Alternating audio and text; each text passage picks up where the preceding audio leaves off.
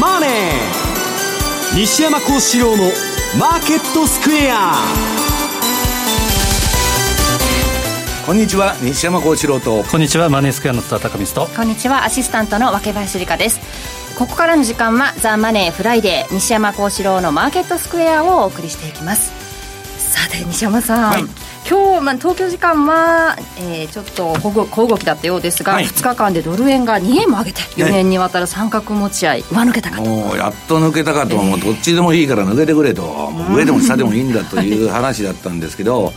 えー、これはまあね、えー、っと今日後で話すんですけど、日本売りじゃないかと、はい、まあ、この例の新型肺炎騒動で、まあ、海外からの当たりが日本に対してすごい厳しいと、はい、いうようなこととか、まあ、消費増税もやってますんで、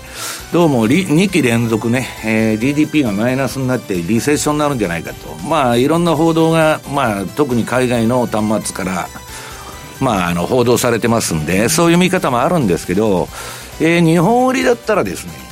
もっと、えー、株が売られる、はい、で大体にして JGB ですね、えー、債券も売られるしトリプル安になるんですけど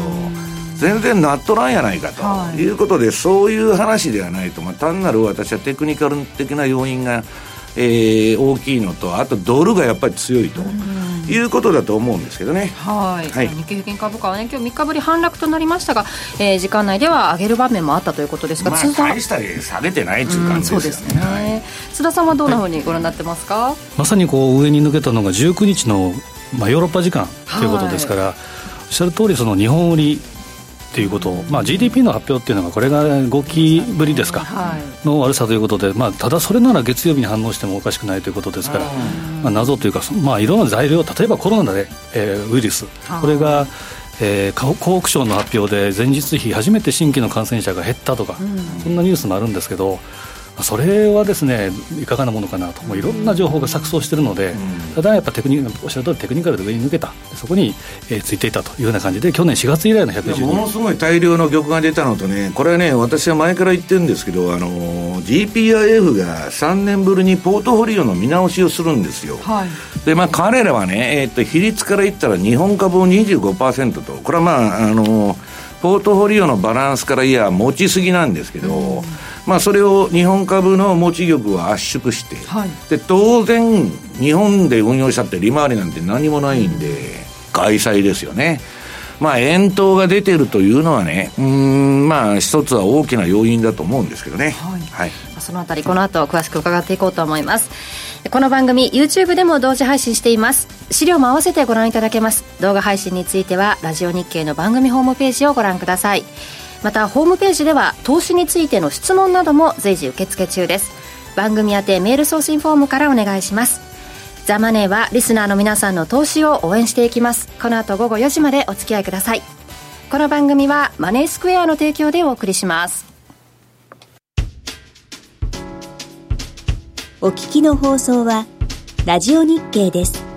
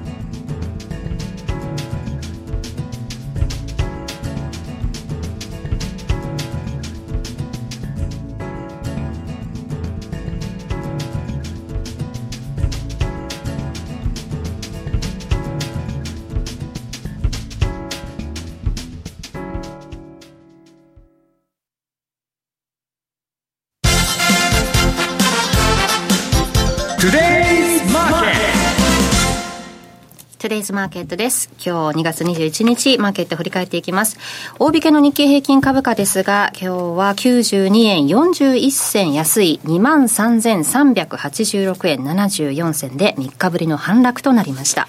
トピックスは0.48ポイント低い1674.00ポイントでした。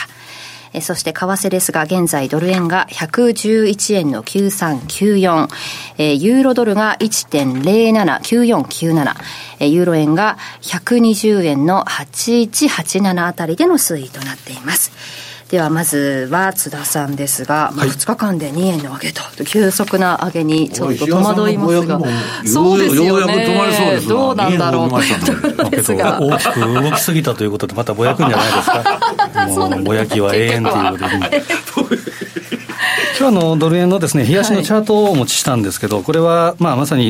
えー、年内入って110円の壁ってなかなかこう上に行かなかったということで、この辺でまあ売り玉っていうのが結構あったんですけど、まあ、それが消化されて、ポンポンと上に行ったというような感じで。10円30ですね。10円30円抜けで、まあ、大量の、えー、商いが入ったと。まあ、踏みということもあったようで、はい、で、去年の4月以来の112円台ということになってます。短期的にはちょっとこう、まあ、速度違反気味かなというふうな気もしないでもないんですけど。かなという感じもしたんですけどね。そうですね。ちょっと一気に来たというような感じで、うん、えー、そのマネーがドルと、あとはゴールド、はい、金の方に来てると、金は7年ぶりですか。いや、これね、あのー、例えばね、リーマンショックとか、IT バブル崩壊とか、そういうことがあると、今のマーケットって市場の相関関係がないんで、全部買いとか全部売りになっちゃうんですよ。だからゴールド買ってたらね、えー、いいのかというのはあるんですけど、あの、今ね、結局はもう圧倒的な過剰流動性で金ばっかり余ってて、で、不安だけなんですよ。こういう状況っていうのはゴールドをとりあえず買ったこと。何の不安があるかっつったら、コロナウイルス的な不安が一つ。もう一つは中央銀行が臨転機回しすぎてんで、ちょっと買っとこうと。いうのが多くてね、最近もあの、えー、キャッシュレスっていうことで日本はね、もうわーっと走ってるんですけど、はい、まあちょっと他に出遅れてると。まあ税金の補足しなきゃいけないんで、一気に今キャッシュレス化、どこの中央銀行もやってるんですけど、あのー、本当の金持ちはね、とにかく現金、実際の札束、それとゴールド。で、まあヨーロッパ人はマイナス金利なんで、とにかくスイスフラン。まあ、これをですね、ちょこちょこちょこちょこ買っとるということなんですね。ま、さにこう、芥川龍之介じゃないですけど、バクタルファン。で本来、ドルと金っていうのは逆相関ということが本来そうなんですけど、うん、まあ、まさに西田のレポートにあった通り、エブリシングバブルと、うん、全部がその買いで動いているというような状況に来ています。でドルインデックスも100を視野に動いてきていると、これも昨年4月以来、でそのドル高の影響で、ユーロ、あとは豪ドル、あとはキウイ、このあたりが軒並み安いという状況になっています。まあ、中国関連だよね。そうですね。まあ、これはしばらく、まあ、コロナ問題、これは、えー、動いてくると、下の方に向けて動いてくるなと。で、そのユーロ安が止まらないということになるとですよ、もしくはドルが、ドルインデックスが100ということになると、黙ってないのが、ね、やっぱりトランプ。このあたり、そのそのその不安が一番でかいね。でちょうど日付的に見ても、日柄的に見ても、3月3日がスーパーチューズデーということですから、でこのあたりは、まあ、ドル高牽制発言というのがそろそろ出てきてもおかしくないというふうに見ています。しばらく黙ってますからね。そうです、本当に何も出てこないですよね。で、今、その選挙関連で言ったら、昨日、えー、ブルームバーグさんが、うん、えー、NBC ニュースの討論会に出て、結構サンダースとやり合ってたというのがありましたけど、うん、新たなその金持ちの度合いでいうと、トランプ大統領の総資産が3400円というところで、ブルームバーグは6兆1000億円。いや、だから自己資金で献金も何にも取らないんで、で、CM 打ちまくってると、いや、ただね、なったらヒラリー・クリントンを、要するに副大統領にすると、また軍産複合体のね、まあ復活かということで、うん、まあ私はそうはならないと思いますけどね。サンダースの支持率が今31%、ブルームバーグが19%、バイデンが15%。まあ、一時言ったウォーレン、エリザベス・ボーレンがちょっとこう落ちてきたというような感じで、ね、サンダースはだけど、すごいよね。すごいですね。やっぱね、若者のあの、全部ね、今あの、うんと、アメリカの大学とか行くと、何千万の借金なんですよ。だからその奨学金だとかね、まあそういうのをタダにするとか言ってやってますんで、まあ若い人の支持がね、みんな社会主義だとか資本主義だとか言っとんじゃないんですよ。もう現実問題として、そういうのがね、まあ、だからヨーロッパはね、奨学金とかね、日本から留学しても全部出してくれるとか、返さなくていいとか、たくさんあるんですけど、もうアメリカは、金がなかったら、いい大学行けない、アイビーリーグなんて行けないから、だからもう階級社会になってるってことなんですよ。若者の支持がその、本来ならブティデージに入らないといけないんですけど、まあ、年齢でいうとですよ、うん、サンダースに来てるっていうことは、やはり、えー、そういった格差の問題っていうのは非常に大きいのかなと。大きいですね。で、ブルームバーグ氏とそのサンダース氏に共通するのが、えー、ポーランド系のユダヤ人であるということと、あとは78歳であると。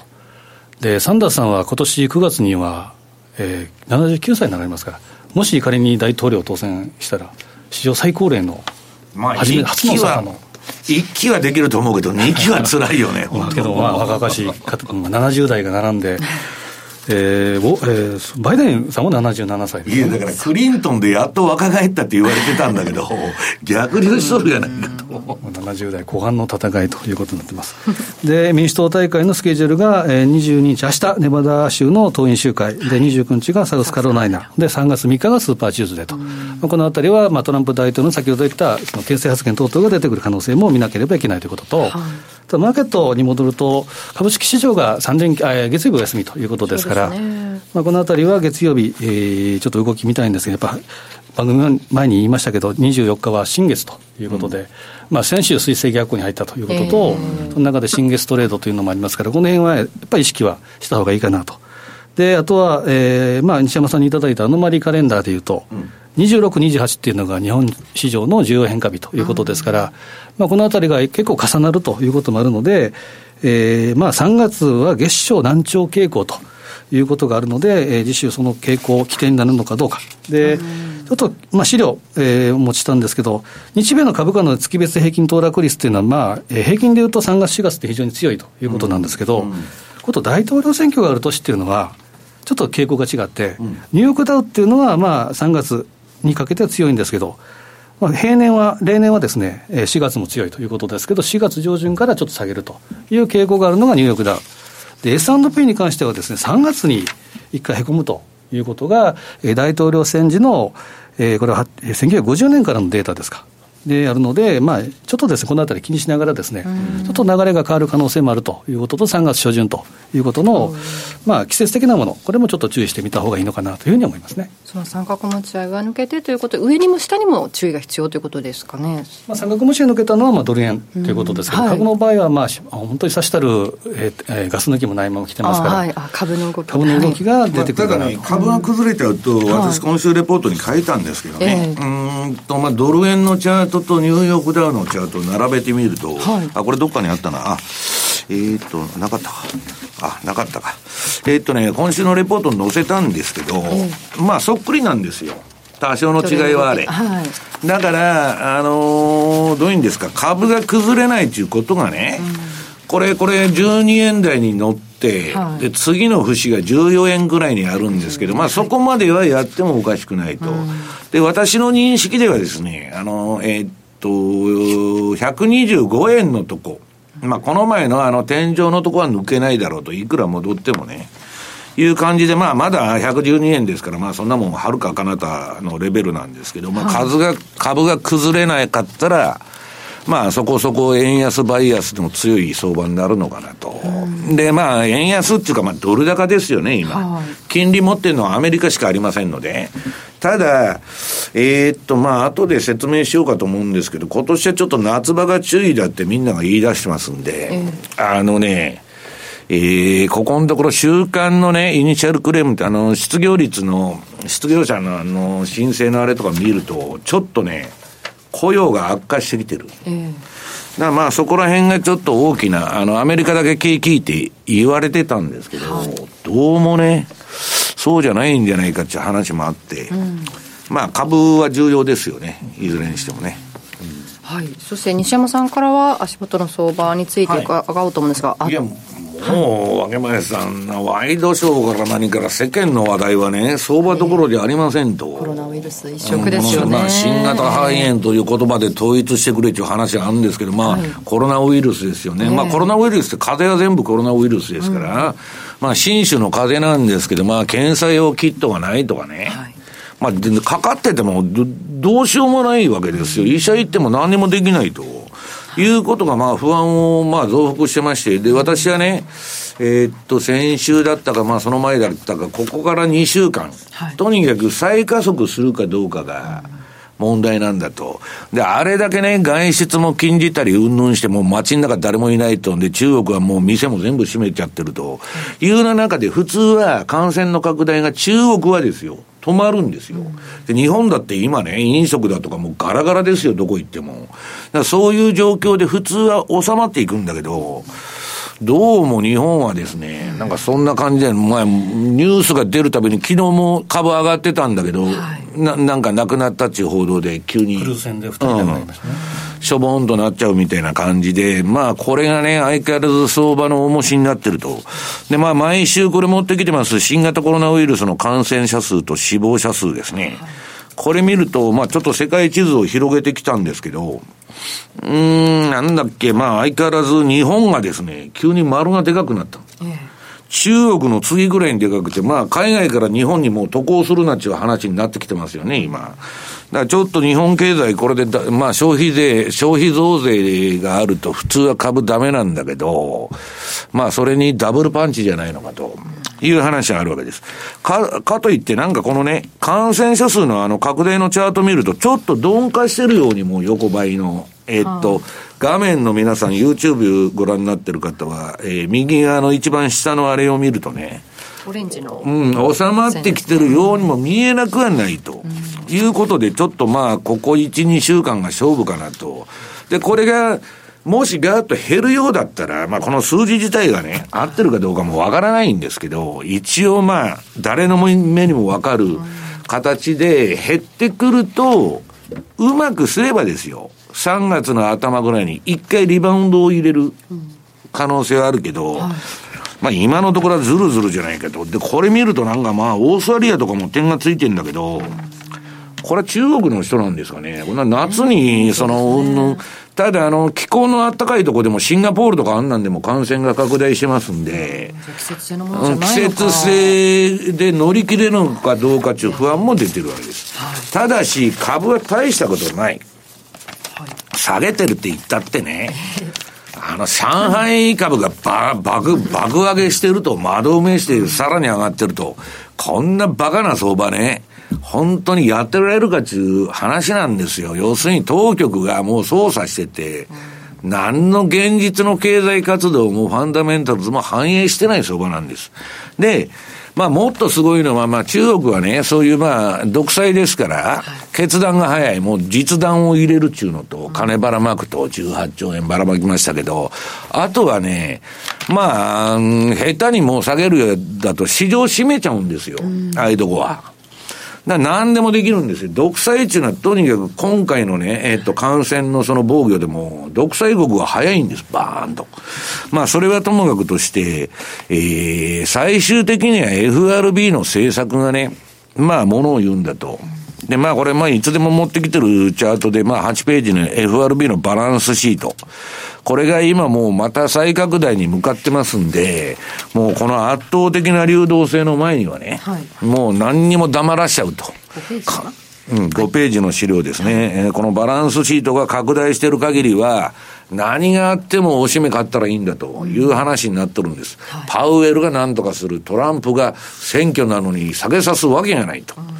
で、えー、とはいえですね、S&P500 の、これまあ私今アップルのレポート2週間にまあ某所で書いてるんですけどね。はい、まあアップルっていうのはいい企業なんだけど、これと同じで、この S&P500 の、えー、構成してる企業の税引き後利益。これがもう2014年以降もほとんど横ばいなんですよ。で、アップルもそれまではもう、うなぎ登りに収益上がってたんだけど、ここ数年横ばいなのに株だけ上がってると。だからこの帰りがどっかで修正される。今すぐじゃないと思いますけど。で、これね、ドットカムバブルの時に最大にこの企業利益と株の、えー、S&P500 が皆さん青いチャートですよ。で、オレンジの方がアメリカの企業利益なんだけど、横ばいになってるのにアホみたいに上がったと。はいね、ドットコム中、えー、名前がついたら何でも買いだっつってやっとったんですけど、今それ以上に拡大しちゃってると。うん、これはオレンジの線に寄ってこないでおかしいんです、本来は。うん、ただ、そんなことはさせないだろうというのはですね、次のページの、うん、FRB のバランスシートの変化が、もう垂直に上がってますから、こんだけ金ばらまいとったらですね、まあ、あの、自社株買いばっかりなんですけど、実はね、こんな相場個人誰もやってなくて、本当の話。自社株買いばっかりなんですよ。で、今ね、普通だったら、会社儲かったらね、若林さん、普通は企業って配当出すの。はい、だけど、あの、自社株買いやった方が税金が安いんで、トランプ減税の影響でですね、みんな自社株買いやってるという中で、まあ自社株買いが止まらないんでね、えまあ、とにかくアメリカ市場は強いと。で、まあ、ただ強いんだけど、相場っていうのはね、気をつけないといけないのは、じりじり上がってるうちは安心だと。うん、ところがね、こう、急騰急落っていう動きが出ると逆に危ないんですよ。で、次のね、FRB はもはや制御できないモラルハザードモンスターバブル。モラルハザードモンスターバブルってすごい名前がついてる。うん。まあ、それをね、まあ、ニューアブノーマル相場とでも言うんですけど、要するに危機が起こるたびに株がさらに上がっていくと。なぜなら FRB が金ばらまくからと。いうことで、ちょっとね、この最近の相場の加速が、これまあ1000ポイント上げるのに何年かかってるとかいうのはだんだん短くなってきてる。これはね、相場っていうの最後が一番よく走るんで、まあ、だんだん危ないとこに入ってきてるんじゃないかということなんですね。で、まあ、ただね、えー、もうちょっとやっておきます。あの、先ほど言いました、その、まあ、ジョルトっていう指数があるんですけど、労働市場の。これはね、2008年の金融危機以来の大幅な落ち込みに今なってる。これは皆さん注意しないといけないんです。実体経済決して良くないアメリカは。だからサンダースが人気あるんですよ。でね、うーん、とはいえ、私の次のチャートで、米失業率とニューヨークダウンの推移。これは、えー、下のサイドバーが赤いうちはまだ株買っていいっていう時期なんですけど、で、青くなると相場が暴落すると。その青い期間にね、ドーンと来とるわけです。まだ赤なんで、ただね、直近のその細かい労働市場の数字を見てると、ちょっとね、今年これ青に変わりそうなんですよね。だから、まあ、ちょっと今すぐ下がるという話じゃないんですけど、まあ、なんか生煮えのバブル中華ですね、実体経済は悪いのに、もう金余り中受給だけでね、はいやってる受給相場が展開されているということでございますね。以上、トレーズマーケットでした。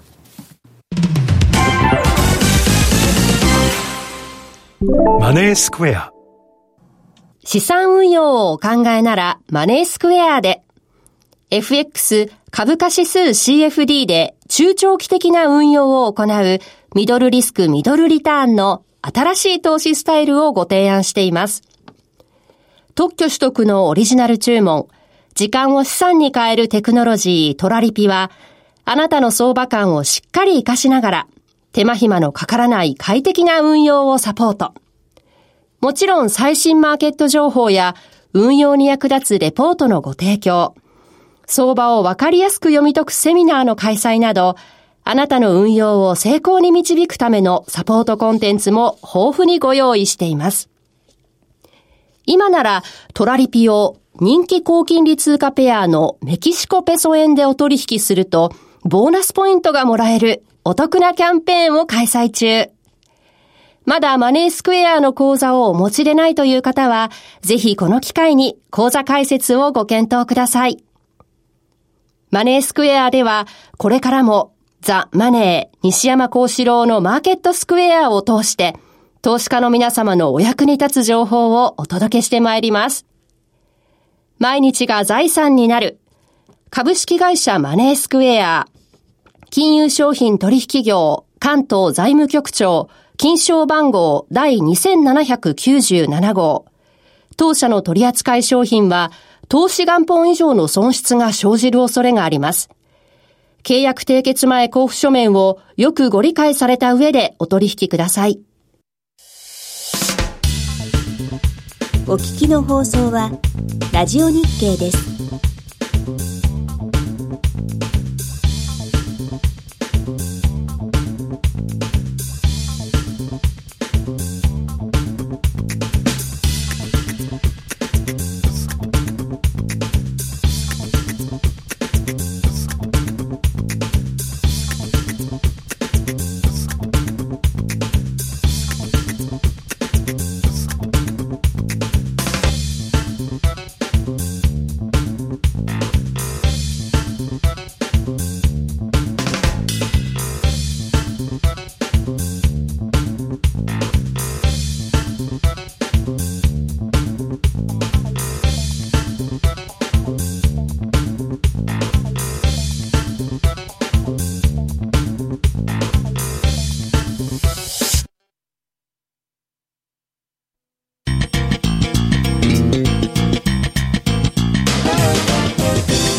幸四郎のマーケットスクエア。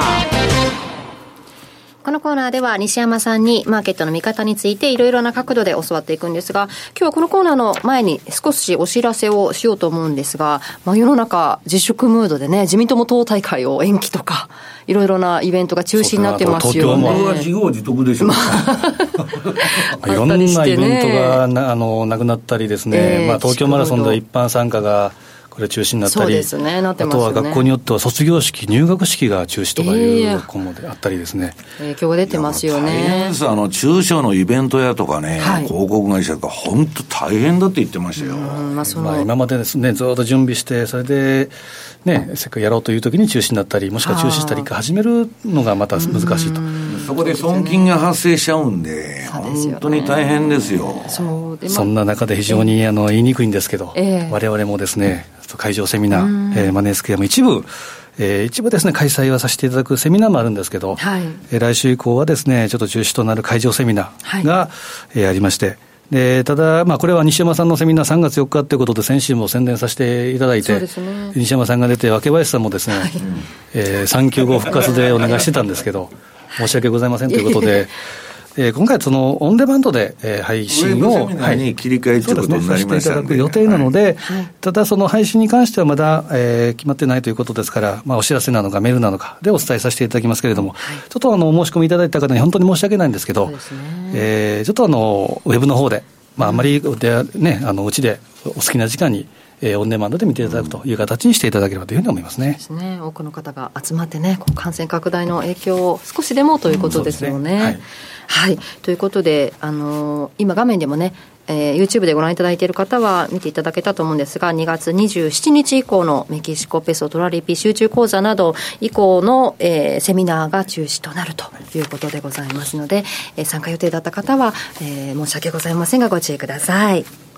さあ、早速西山さんに伺っていこうと思うんですが、はい、今日のテーマ、ドル円は4年にわたる三角持ち合いを週足、はい、月足でも上抜けたという話ですね。まあね、あのー、この前ね、下一回抜けて、はい、まあフラッシュクラッシュの時に抜けて騙しになったと。で、それからも一回まあ騙し臭い動きがあったんでね、相場値の皆さん、絶対なんちゅうなことは絶あの絶対ないんですよ。だから、気をつけないといけないんですけど、ただその抜けたら、ストップを置いて、とりあえず売ってみる、買ってみる。はい、で、今回のはね、えー、っと、これ最初のあの資料でドル円の月月足と三角持ち合いですね。えー、これがですね、まあ、あのー、チャートの右側の方の三角形が延々ついてたんですけど、ね、これね、もう明確に抜いちゃったわけです。はい、なね、何十銭抜けたとかそんなレベルじゃなくて、ダーンと。で、相場の皆さん転換点になりやすいのは大陽線と大陰線なんです。で、こんな持ち合いの収束からね、上出たら、まあ私はね、順張り派として、まあ最近ね、順張りだけでは飯が食えないんで逆張りもたくさん収賞してるんですけど、えー、基本的には相場を予測しないで相場についていくっていうスタンスを取っとるわけです。動いた方、価格が一番正しいと。ファンダメンタルはとりあえずどうでもいいと。動いたら乗らなきゃいけないと。相場は待ってくれないということなんです。で、これ抜けた時に、まあ、とりあえず今回乗りまして、で、まあ、これ、月足で抜いたと。で、次ね、週足のチャートも、これ、まあ、長い、えー、っとね、これだけ長期に、えー、三角持ち合いやっとるとですね、で、下はまあ、騙しが入ってるっちゅうんですけど、上は一回も抜けてなかったわけです。これで、要するにまあ日本からの需給もあるんですけどね、大口の買いが入ったとか。はい、まあ、あるいは GPIF のポートフォリオに絡む買いが出るとかね。うん、まあ、いろんな話はあるんですけど、基本的には、投機筋がこのチャートを見て、単なる絵だけ見て、うん、これは、いや、私もね、この世界三十何年いますけど、はい、これ乗らん人いませんよ、若林さん。本当に。絶対乗らないとダメなんやられても乗る、乗るべき局面。はい、なぜなら4年間エネルギーが溜まってて、地震と一緒なんです。うん、負荷が溜まってて、それを吐き出しにかかってるわけですから、えー、当然ですね、うん、そのトレンドが消滅して大きくならないかもわからないけど、逆に言ったら期待値としては大きくなる。むちゃくちゃ高い。だからこれは乗らなきゃいけないと。で、次に冷やし見てもらうとですね、えー、っと、これ、冷やしと三角持ち合いなんですけど、はい、えー、もう、ドーンとその、えー、上がりすぎじゃないかっていう話もあるんですけど、ね、うん、めちゃくちゃ上がってると。えーこれはですね、やっぱりあのー、順張りでエントリーすべき局面。で、これ心の準備が必要でですね、えー、っと、このチャートで出てるのは MacD のヒストグラム、あの、この白い山になったり、はい、うん、あとね、えー、トレンドサイクルですね。えー、これ全部買いをもう上がる前から示唆しとったわけです。はい、で、最後が一番下が新年三本足。まああんまりね、これあの、私のあの、売買の企業秘密に関わる部分なんで、あの、あんまり大きな声では言えないんですけど、はい、本当に逆買いを、えー、今は示唆しているということなんです。で、これをね、えー、っと、私の順張りの標準偏差ボラティリティトレードでや、見てみると、今赤い、えー、買いシグナル。次のあの、なんだっけ、ドル円の冷やし、標準偏差ボラティリティトレードプラス新年3本足。はい、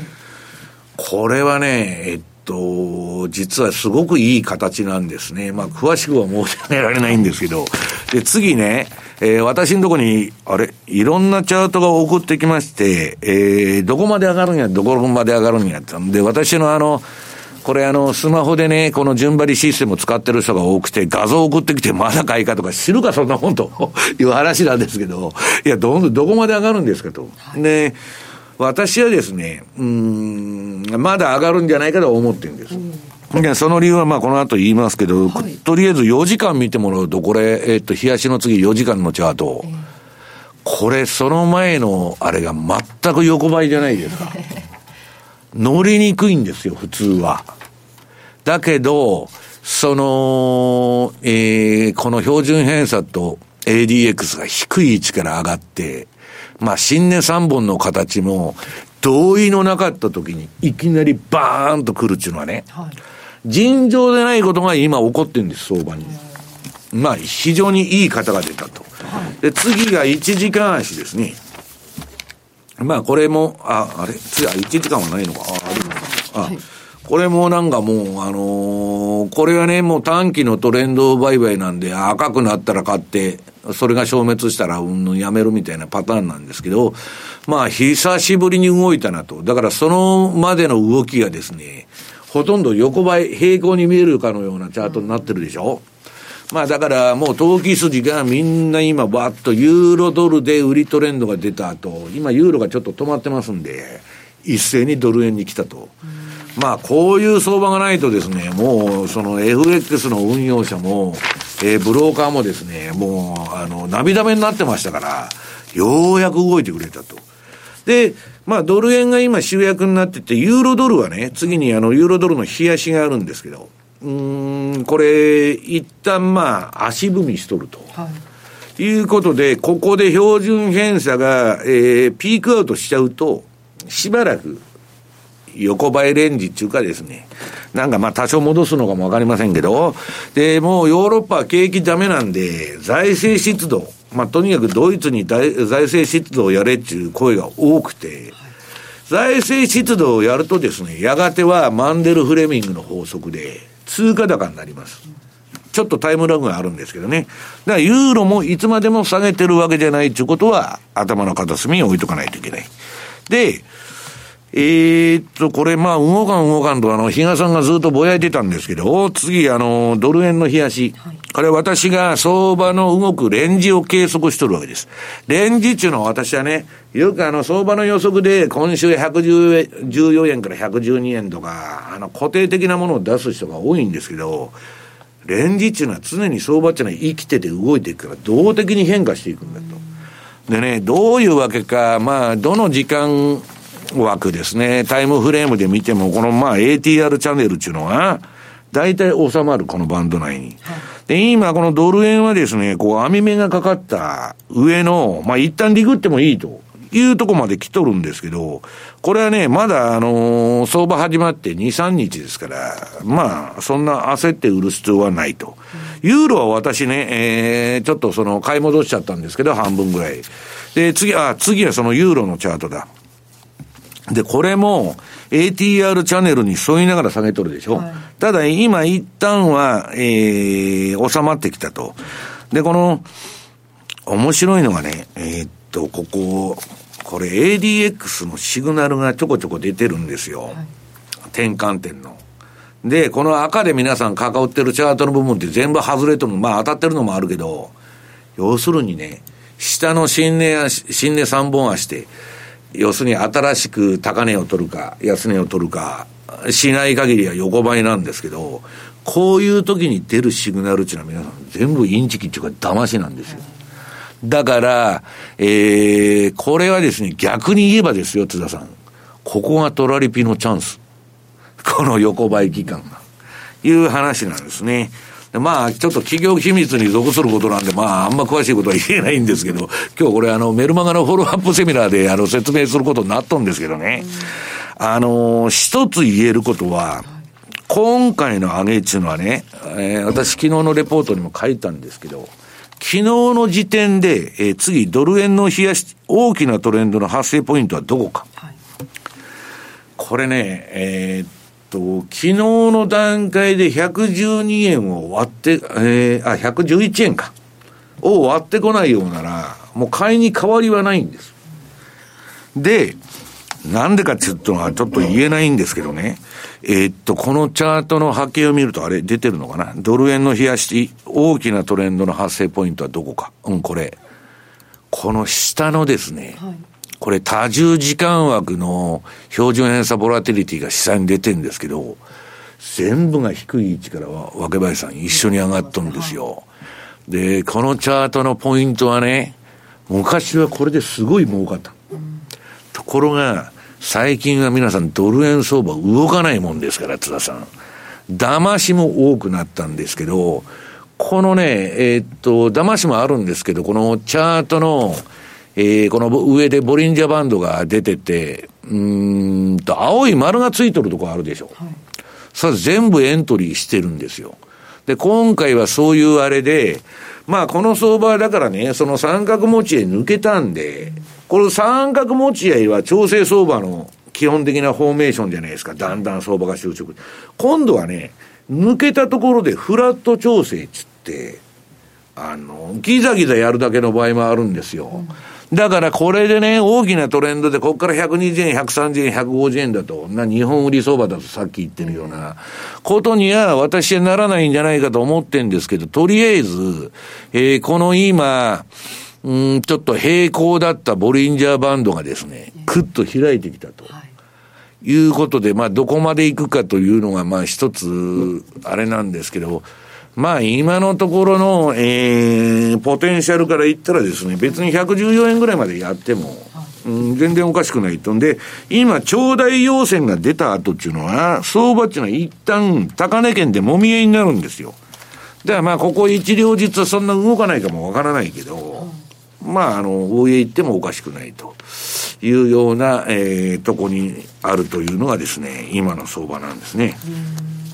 フラット調整ってことだったんですけど、その日本売り、うん、日本リセッションかみたいなお話も出てるんですが、そのあたりは西山さん。日本売りっていうのはね、みんなね、勘違いしてるんですけど、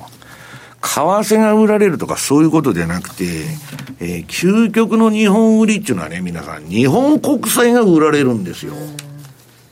なんとか売り、ギリシャ売りだとかね、パニックでアルゼンチン売りだとかね、トルコ売りだとか、みんな国債が大暴落するんですよ。ね。で、紙くずになっちゃうというようなことを言うんですけど、とてもじゃないですけど、今の日本の、えー、国債の動きを見ると、何にも変わってないということで、まあそれもね、長期金利の釘付け政策つって、当局がコントロールしとるわけですよ。で、私がね、皆さんに言いたいのは、もうこんな相場ね、ファンダメンタルズでどうのこうのって言ってたら、もう売りも買いもできないわけです。はい、なぜなら、もうひたすら中央銀行とか時の為政者が、経済と全くない選挙があるだだとかね、えー、っと、まあこ、ここで下げてくるとまずいから、えー、暴動が起こらないように株だけ上げとこうとかね。そういうことをやって人工的に作ってる。だからあの上海のね、大暴動相場今の見てると、なんでこんな新型さか肺炎の 本家本元ですよ。はい、震源地である中国の株がね、あの、津田さん。暴騰するなんてありえないでしょ。これどう説明しますか？で、上がるとね、新聞見ると、いや、新型肝炎もピークアウトしそうだとか、なことが書いてんだけど、どこがピークアウトしてんだと。だから、新聞とか雑誌とかね、そういうメディア、まあ我々も書いてますけど、レポートっていうのは、なんか書かなきゃいけないんで。はい無理に書いてるだけで、あるいは、えー、あんまりシビアなこと言うとね、えー、受けが悪いと。はい、だからもう万年的な楽観を書くか、あるいは炎上させてアクセスを上げようっちゅうんで、めちゃくちゃ批判論、あの、悲観論書くか、そんなんばっかりなんですよ。で、私はね、そんなことはどうでもいいんだと。悲観でも楽観でもどうでもいいと。価格そのものの動きを分析しないと、相場では勝てないと。まあ言っとるんですけど、で、結局ね、えー、っと、中国を皆さん馬鹿にするんですけど、こういう見え見えのね、中国共産党が一党独裁だからバカバカしい PK を入れてると。だけどね、FRB だって、ECB だって、日銀だって、もうどこも同じことをやってるんですよ。多かれ少なかれ。程度の差だけでしょで、中国が露骨に今やってますというだけで目立つだけであって、うんなね、えー、年間ね、何兆円も日本株を中央銀行が買うとか。だけどあれで GPI、GPIF でないや、日銀が買ってるのはあれ2兆ぐらいでしたっけ、年間。最近ここ1年間でアップルの自社株買いって8兆円出てるんですよ。どんな自社株買いですかと。だから、まあ、この金余りとね、まあ、税引き後の、まあ、あの、ことを考えてね、まあ、企業は、今、自社株買いやるの理にかなってるんですよ。アップルみたいな企業は。で、手元資金むちゃくちゃあるんだし、まあ、かなってるんですけど、まあ、ちょっとね、えっと、ファンダメンタルズっていう意味では、どうなんだよ、というね、えー、おかしな相場になっちゃってんじゃないかなと。いうことなんですね。だから、あのー、この中央銀行のバランスシートを、まあ、どこまで拡大できるかと。これでね、ちょっと皆さんに注意していただきたいのは、もう一回5ページのチャートに戻ってもらいまして、これがアメリカの、えー、っと、株をやる一番正しい指標なんです。ね、若林さん、これ、QE1 やったら上がりましたと。はい、ドーンと。で、やめたら下がりましたと。ああ、大変やと。やれやれと、また。で、QE2 やって、で、また QE2 終わったら下がったと。QE3 だと、もうキリがないわけで、QE10 ぐらいまで行くわけですよ。金利上がらない限りは、インフレにならない限りは。だけど、あの、横ばいになってから、QE3 やめてテーパリングに入ってから横ばいになってからは資産売却この時はしてないんですけど、買い入れはとにかくやめると。横ばいになって叱るべきなんだけど、ボーンとその後上げとるでしょ。これはトランプ減税の影響なんですよ。で、今またトランプが選挙向けに減税やるって言っとるじゃないですか、ここに。だからそうなるともう一発、この量的緩和とともに減税で吹き上がるかもわかんない。わ、かりました。うんいうことで注意が必要と。はい。はい、以上 FX マーケットスクエアでした。お聞きの放送はラジオ日経です。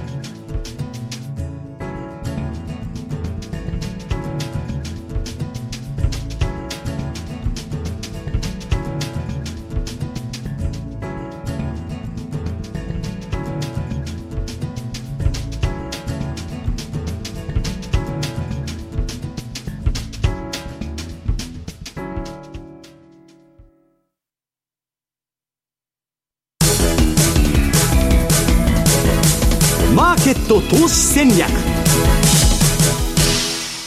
さて来週に向けてマネースクエアの FX の投資戦略伺っていきます。なかなか難しい時期かなと思うんですが、津田さん、いかがでしょう？ちょっとね、一言だけ言うの忘れたから、はい、今日あの CFD のレポートマネースクエアさんで出したんですけど、先ほど労働市場が悪化してくるのはね、夏頃じゃないかという話ですんで、まあちょっとそれに気をつけてください。はい。はい、まさにその季節、本当にあのシーズナルサイクルっていうのは、これはですね、やっぱり大きなその、まあ、うねりというか、うん、波の流れなので、やっぱ従わなければいけない。先ほど言ったように、あの三角持ち合い、持ち合い離れにつけっていうのも、相場の鉄則っていうことですから、うん、まあ、流れにやっぱりついていくっていうのが大事。でそういった意味で、その月の傾向を見ると、通貨、えー、主要な大変通貨の月別平均騰落率表というのを出してみると、やっぱり3、4というのは強いということがあるんですけど、3月上旬ちょっとこうへこむという時期があっても、4月は強いと、8月は大きくへこむ、先ほど、労働市場という話がありましたけど、8月は気をつけたいなと、通貨も株もというのがありますけど、その中で見たいのが、やっぱり日本円のシーズナルチャート。98年から2018年までの動きを見ると、3月に一旦こう上に戻ってるってことは円高フロになりやすい、はい、ちょっと3月中旬っていうのは、結構円高っていうのは今まであったと思うんですね。決算の影響ですか、ね、そうですね、3月15日にはとかよく話がありますけど、うん、まあ、このあたりは円高にもなりやすい傾向、あくまで傾向があるというふうに見ながら、ただ4月に向けてどんといくので、やはり4月に向けてはリスクオンという形でいいと思うんですけど、やっぱり繰り返し申し上げているメキシコペソ、まあ、これが本当に強いんですね、しっかりと動いて,、動いてると。まず冷やしで見ると、まあ、じわじわ、じりじり上げてきて、えー、DMI なんかもこうプラス DI、マイナス DI 開いてきて、典型的な上昇相場ということになっているのと、週足、まあ、26週見てもそうですし、えー、ちょっと行き過ぎてプラス2からちょっと落ちてますけども、やっぱり上に向かっていってる。で、DMI なんかも非常に典型的な形していると。ただ、月足を見るとどうかというと、プラス2シグマがちょっと6円超えたあたり、6円の丸7ぐらいというのが数字で出てくるんですけど、ちょっと上に抵抗もあるということがあるので、まだ本当に上にどんどんどん抜けていくような相場でもないかなと。まあ、ドル円と似たような感触があるよね、そこらドル円は非常にドル円とですね、メキシコペソっていう親和性があるので、非常に見ていきたいんですけど、そう見ると、昨日の M2TV なんかでやったんですけど、戦略マトリックス用っていうことで、月足、週足、日足の低線観測、これをしていって、共通項を引っ張っていくと、やっぱ戦略レンジは5円70から6円ちょうど、うん、本来ならもう少し上見たいんですけど、やっぱ6円以上は今、まさに、えー、まあ、あえて、買い拾う必要もないのかなという気もするので、はい、そうすると、まあ超えてきたのを確認すればですよ、うん、持ち合い、ままさにバナナにつけじゃないですけど。でもね、僕の周りでもメキシコペースやってる人多いですよ、結構ですね、われわれも宣伝して、まあ、宣伝というか、よくお話をするんですけど、全く知らない方でもメキシコペソどうっていう、結構多いんですね。でまあ、これも、えーまあ、貿易関連も当然ありますし、うん。で、まあ、基本的にはやっぱり、えー、夏場までには強いというシーズナルサイクルもあるということもあるので、5円から7円、えー、5円70から6円に買い取られるを仕掛けるというのもありですし、あとはスワップを狙うバイアンドホールドということでじっくり持つというのもありですし、ただ6円以上繰り返しながら6円以上どんどんどんどん買い上がっていくというのは、ちょっと今の段階では見た方がいいのかな、見送った方がいいのかなというふうに思いますけどね。はい。ね、はね、トライしながら行ったり来たりしてる、そのあたりで。本来ならもう少し下押し、まあ、ドル円がです、ね、下押しするならば、メキシコペソ円も下押しというふうに動くと、まあいいのかな、まあ、ただね、買いトレンド相場になってんだよね、私ね、あのこれ、スマホで、まあ、あのチャート見てるんですけども、チャート緑色で、まあ、かなり吹き上がりました、まあ、特に大変相場、円安がいってますんで、うん、はい、そのあたりもちょっとメキシコペソ円注目してみてください、はい、さあ番組そろそろお別れの時間となりました。今日ここまでのお相手は？西山幸四郎と。マネースクエアの須田貴光と。若林理香でした。さようなら。この番組はマネースクエアの提供でお送りしました。